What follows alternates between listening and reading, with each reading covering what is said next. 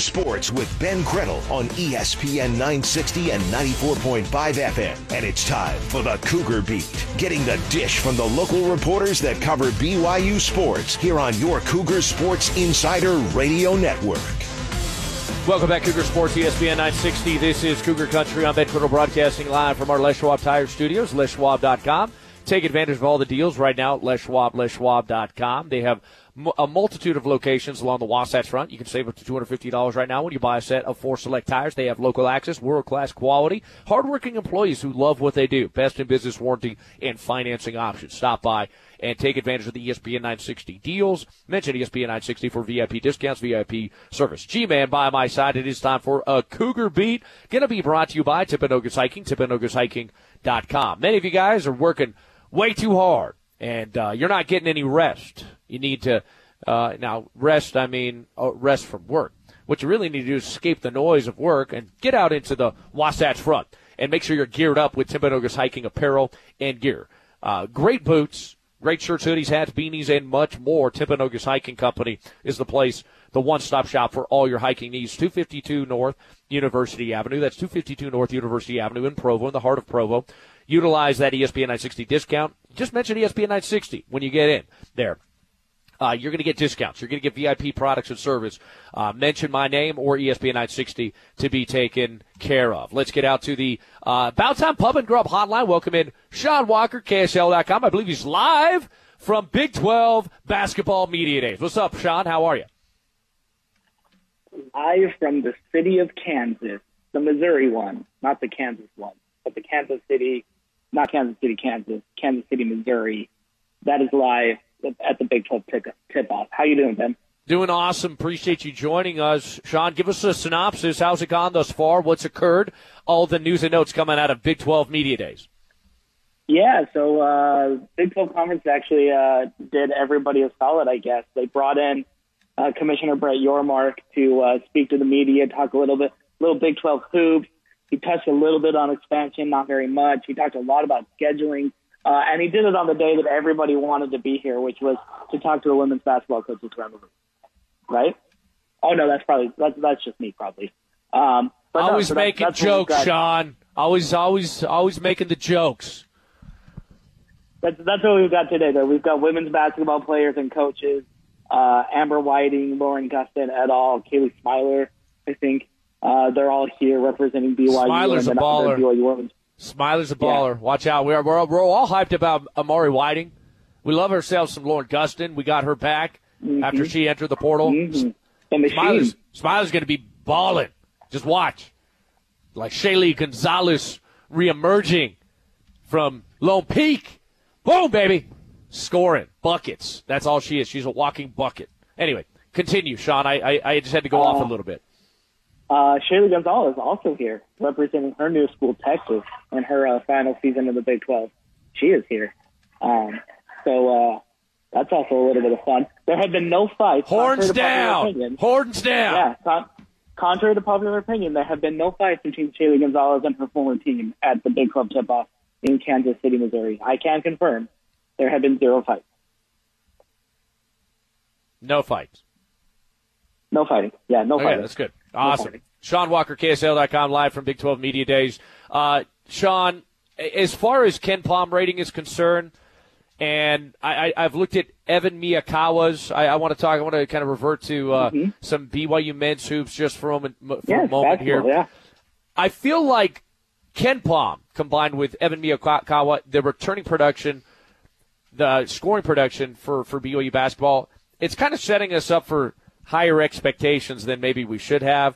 Everybody is liking BYU's roster right now. I don't know how you feel about it. Where's your level of optimism heading in BYU or Big 12 year one BYU basketball? Well, if you're a fan of consistency and you're a fan of teams gelling together and gluing together and just taking another year to come together to gel into one, then I think you've got to really like this BYU basketball roster because it is just that. Like KenPom, like all the KenPom metrics are out there. Evan Miyakawa had that article that you referenced a little bit earlier. There's some really good stuff in the college basketball almanac earlier this week as well about just the amount of returning production from this BYU team. 80-something percent in terms of total points, even more in terms of rebounds. Obviously, their primary rebounder for Sammy Triori, a big part of that. And so everything coming back, like you almost have to like how much is coming back if you liked what BYU basketball was last year. Now, for those who didn't like what BYU basketball was last year, there are two different arguments that you can make. One of them is, do you want all of that production coming back and going from, you know, a middling team in the WCC to the best college basketball conference in America in the Big 12? Sorry to fans of the Big East, but it's the Big 12. Sorry, I apologize. Or on the flip side, what were the holes in that BYU roster, and did Mark Pope adequately address them through recruiting, through the transfer portal, through whatever it was? And on that end, I think you can honestly say that while the changes were pretty minimal. Only two players from the transfer portal, plus another one in Marcus Adams Jr., who may or may not be eligible, the four-star freshman out in Narbonne, California. I think Pope did pull the right string in bringing in Charlotte Center, Ali Khalifa, friend of the program, UC Irvine scoring wing, Dawson Baker. Like, those were exactly the two types of players that BYU lacked last year. They needed a versatile big man. Mark Pope has called Ali Khalifa I think the exact words are the best passing big in the country.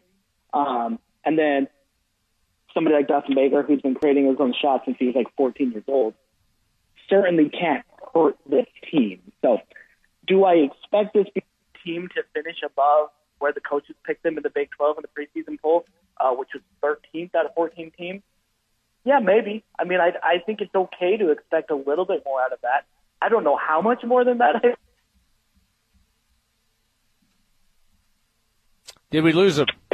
Certainly finish above 13 in the conference. We lost you there for a second, Sean. Sean Walker, KSL.com, by my side, talking some Big 12 basketball here on the Cougar Sports Insider Radio Network, ESPN 960. Sean, let's talk some the expectations for BYU women's basketball, because after all, we are talking women's hoops today as well.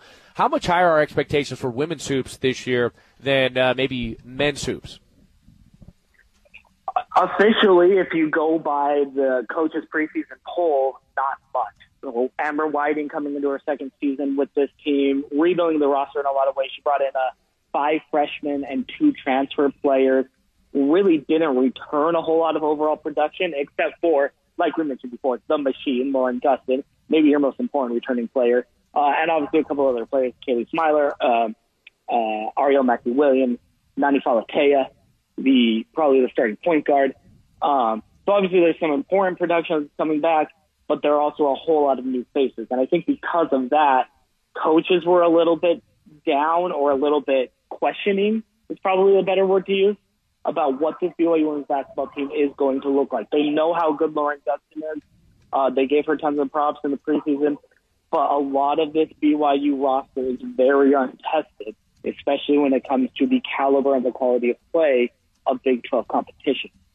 So coaches picked them to finish 11th. I think they're going to be a little bit better than 11th. I think this is a top 10 team in the 14-team Big 12. Again, I'm not picking them to go out and beat a Texas or a Kansas that I think was picked third. Baylor was picked up there. I'm not necessarily picking them above some of the top teams in the league, but I think they can finish better than that number 11 mark that the coaches have them in the preseason. Sean, I hesitate to move over to men's basketball, but I think we've been going back and forth anyways. Yes. No, let's go back. Let's do it. The men's basketball team, I think yours truly, a lot of people, it's just like, well, just bear down the hatches, see where it goes. Maybe a good win will come here and there, but it's going to be a waxing. What's a realistic – tell me I'm wrong on that, and what's a realistic outlook for this team? What's like the best-case scenario you can envision for this BYU basketball team considering what's ahead? Yeah, I wrote the other day when I was just rounding up some preseason predictions and the preseason coaches poll and a couple of other Big 12 media polls that were out there and whatnot. I wrote the other day that maybe there hasn't been a BYU men's basketball team that has had lower expectations since I don't know, like Dave Rose took over the program since that sub-10 win season in Steve Cleveland's final year, maybe since the one-win campaign that finished with the late, great Tony Engel in charge. Like, you've got to go back to find lower expectations in terms of preseason expectations for this BYU men's basketball team. But I don't necessarily think that's a bad thing. Here's the thing that I think BYU fans do have to kind of wrap their head around, and it may take them a little bit to – it may take some of them a little bit to realize this, Gurney, is this could be a BYU program that finishes with about the same number of wins as they did last year in the WCC. They were a 19-win team last year in their final year in the West Coast Conference, which wasn't great in the WCC, right? But 19 wins in the Big 12 means they're probably going to get somewhere between 5 and 8 Big 12 wins, and I would consider that a significant success in the first year in the league. I mean, this is going to be an absolutely brutal dogfight, night in and night out. And there are going to be teams in this new Big 12. I don't know if it happens this year, but it's going to happen over the next couple of years. There are going to be teams that finish sub-500 in the Big 12 and get into the NCAA tournament. And I don't think BYU's ever had anything even remotely possible like that through all of their years at the WAC and the Mountain West and the WCC. I think it's going to take a little bit of getting used to. We're all going to have to kind of rewire our brains a little bit, for that matter. But I don't think the climb is quite as steep as trying to build up this roster to be a 20-win team, a 25-win team, maybe even approach 30 wins. You know, Mark Pope doesn't have to do that with this team anymore, just because of the quality of competition and the overall metrics that he's going to be face just for being a member of the Big 12. So, am I high on this BYU men's basketball team? Not necessarily. I understand where fans are coming at. I think even Coach Pope and the players understand where fans are coming at. They're allowed to be fans after all. But I don't think the climb is quite as big as maybe some are expecting, just because of the new level of expectations in this conference and how good it is. Considering what's ahead for the football program, which is played by men, the men's basketball team, and not to mention the baseball team, should Cougar Sports with Ben Credle switch to exclusive women's coverage of BYU Athletics? Yes, absolutely, 100%. That's not even a question. I'm a girl dad, 100%. So, and I'll be honest, like I've already been looking at Livy, a little bit longer than Kai. She's got big hands, big feet. Outside hitter? Bro, big hands, big feet, like super long hands, like super long fingers. Like she's like 2 months. I mean, I feel bad for Kai because he's going to be really jealous. Well, Malachi loves ball, loves hoop, like, but he's got little criddle stubby hands, so he's going and he loves basketball. I'm like, bro, like the reason what made John Stockton so good, he was a good athlete, no doubt. Huge hands. Massive. Just go-go gadget, like banana spider fingers. They wrapped and enveloped the basketball. That's why, you know, just mid-dribble, he'd just have those one-handed dishes everywhere, just feeding everybody. And he was just so accurate, just pinpoint accuracy in his shooting. Great defender, too. So Liv's got Stockton hands. Well, I wish I just got to – I would like to – I wish I somehow Livy got bigger hands, you know. So Livy's going to – she could be a hooper. She could be a hooper. I love how you're already doing athletic profiles on your kids when they're too much. We're going to have to start really. I think basketball's an option, Credle. You know what I'm also hearing, though? And I know this, knowing the athletic but the short-sighted prowess of the Mongoose, knowing a little bit about your wife's background, I'm hearing little Liv has all the qualities of a good goalkeeper. Possibly, yeah. So I mean, she's built like this thing with between my wife and I have a kind of like a similar build, like you know, in the sense that we got longer torso, shorter legs. So both of these young children are going to be quick. They're going to be quick as lightning. They're going to be mongoose. There's no doubt about it. You know what I mean? They're going to be dangerous over short distances. Like, they're going to be dangerous over short distances, like dwarves of the Lord of the Rings, right? But long distance, ooh, no. So it's going to be interesting. Going to be very interesting. We're going to keep an eye on it. Yeah, future ballers for the Cougs, no doubt. Anyway, Let's talk some football just here for a moment, because we do have our questions and polls of the day, Sean, before we let you go. So a couple of the questions that we've been asking Cougar Nation. In your opinion, does TCU have better athletes than Arkansas? Yes or no, or why, or why not? Better overall, football players. Or offenses, defense, overall, like where are we going here exactly? I'm saying like collectively. If we looked at recruiting rankings, does Arkansas have just as good of athletes or better than athletes? Does TCU have better athletes or just as good of athletes as Arkansas? TCU versus Arkansas athletes, recruiting, talent, the clay that these coaches are working with, right? Because everyone's going to say Jimmy's and Joe's, not X's and O's when it comes to this BYU drubbing.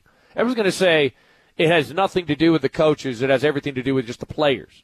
And when there's that expanse, if there's a Grand Canyon, a Bryce Canyon of talent gap, then maybe you lose 44-11. My debate is based off of, I think, to Arkansas and TCU are very similar in athletics, in athletic ability. And it's interesting that BYU got completely demolished versus TCU but beat Arkansas. Arkansas took it to the wire versus LSU. Need I remind you, in 2017, we didn't even cross the 50-yard line versus LSU because of that talent gap. So, and we had Ty Detmer on our show. 2015, that's an eternity ago, Criddle. That's an eternity ago. 2017 was, I know. I'm just saying from a talent standpoint. A long time. If you don't want to opine on the debate, feel free not to opine. So, but we're getting after it today. So here's the thing. Here's the thing that I will say, though, is I don't know how they stack up just in terms of overall athleticism, but my hunch tells me that on the defensive side of the ball, just from watching them against BYU, those TCU defensive players are as athletic, and maybe more than just straight athleticism, as fast as anybody I've seen this year in college football. TCU's defensive speed, the way they flew to the ball, their DBs just globbed onto BYU's wide receivers and wouldn't let go. That overall team speed was something that I don't think BYU has seen yet, and that includes that Arkansas game. I think there were elements of athleticism that you can certainly make a case for being on par or even greater than TCU with that Arkansas game, particularly at quarterback. Joshua is a great player, but he's not athletic like KJ Jefferson, for example. He beat BYU with a star, whereas KJ Jefferson was always going to try to beat him as a two-way player, as a dual threat guy, right? So there are obviously areas of the field where I think Arkansas was better equipped, was more athletic than the TCU team. But I don't think they quite had that perimeter, that defensive perimeter speed that TCU had, and that they really exploited against a BYU team that was just caught flat-footed. Maybe they were coming in rusty off of a bye week. Maybe they didn't expect it. Maybe it was a problem with the cleats or the turf, whatever it was. I've heard that rumor floating around. I don't know if I totally buy it, but maybe. Whatever it was, they were somehow flat-footed, and they just couldn't quite handle that extra dose of speed and athleticism, particularly on defense and particularly around the perimeter that I think was a big key to their undoing.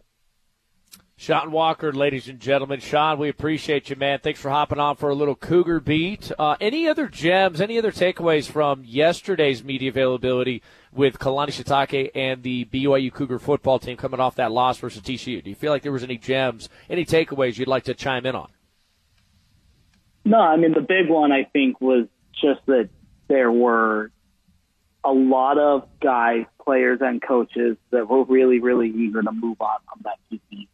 I understand diving into the film and learning from your mistakes and everything, but I think there's just a lot of people that want to move on to the next week and try to get the stank, this taste out of their mouth from that TCU game. Okay, there you go. Got to get the stank out. Got to get the sour taste out of your mouth. Got to move on to greener pastures. Got to not wallow in misery. My guy, Sean Walker, KSL.com. Read him, follow him. Appreciate you, Sean. Thanks for joining us today. Thank you, guys. Appreciate it. There you go. That's a Cougar Beat brought to you by Timpanogos Hiking, TimpanogosHiking.com, 252 North University Avenue. That's 252 North University Avenue in Provo, in the heart of Provo. Check out their store online, TimpanogosHiking.com, or their brick and mortar in Provo. Mention ESPN 960 for discounts, VIP products, VIP service. G-Man, any thoughts, any takeaways, any follow-up before we move on? Well, the talent thing, if the coaching's on par with what BYU does, and you mentioned self-scout in your monologue yesterday, if that's not on point, all the pieces have to be in place for BYU to overcome a team as talented as TCU. What you saw against Arkansas, you saw an offensive line that was largely a mess that BYU was able to exploit, to take an advantage of. TCU did not have that. So I think the grander argument is, if the talent gap, BYU's always going to face that. They're going to face that with a lot of teams. But if the coaching's on par with what BYU's presenting, it's trouble. And to me, that's the grand point. That's the answer to the debate. Ronald Weaver the third, what do you got?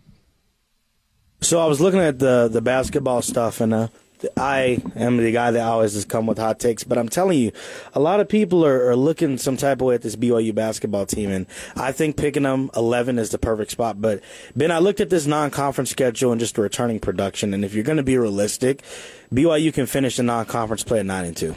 And the only losses you should really take in that are Arizona State when you go to Vegas and San Diego State when they come to the Marriott Center. Every other game you pretty much have at home besides traveling to go to Utah, which is an in-state game. So if you finish 9-2 coming out of there, you got 9 games at the Marriott Center. I think they can finish 5-4. The losses I have are TCU, Baylor, Houston, and Oklahoma State. I don't think they will be able to beat those teams. But I think they can beat a UCF. I think they can beat a Iowa State, who's not really been good the past couple of years. And BYU has always been known for knocking off one good team inside the Marriott Center. And I got that as Texas. Texas fumbles the bag a lot. They're very good. They're very well coached, but they just always have one down game. And then I think they're going to get Kansas State back. I think Quez Glover going over there is really going to make BYU upsetting, and them coming back home, and Mark Pope is not going to lose that game. And then I think they'll beat a team in Cincinnati. So if you look at that right there, that gives BYU about 14 to 15 wins. And then if you get another one on the road potentially, or if you don't, that's a 15-win team in the Big 12. So I think your recipe right now, obviously guys are going to say that you don't want to lose games. But if you can take care of your non-conference schedule and come out there with just 2 losses to a San Diego State and Arizona, and you can win 5 of your 9 games at home at the Marriott Center, I'm not going to say this team is going to be a tournament team, but I don't think this team is going to finish 11th in the Big 12. That's what I'm saying. Man, when did TCU get good at basketball? That's just annoying. Well, once again, I miss the TCU in the Mountain West. That was an easy out. There's a reason why, like Texas and Oklahoma, I've said this many times on the show, they were subsidizing the athletic departments of the rest of the Big 12, and it allowed these athletic departments like TCU and Iowa State and many others to invest into their Olympic sports, and in particular in basketball. And then you create enough infrastructure, you hire enough personnel, you bring in talented individuals to build up your program. All of a sudden, like that, you're able to retain some good talent and develop talent and win basketball games. That's how it rolls. That's how we go, baby. So, as Cameron Jensen mentioned, who does BYU want to be going forward as we get that influx of funds? How long will it take to see that impact, do you think, G-Man? To see kind of a revamped, remodeled BYU athletic department. Wow, that's anyone's guess. I'm just wondering if it's ever going to happen. That's what I wonder. Assuming it does happen, I think it can happen very fast. So you're thinking the BYUA is going to be with BYU's inherent advantages. If it gets on par financially with the big problems, I think you'll see a turnaround very, very quickly. Yeah. Yes, indeed. All right, guys, we're going to go to break. Don't go anywhere. More to get to on a Tuesday edition of Cougar Sports, here on your Cougar Sports Insider Radio Network, ESPN 9.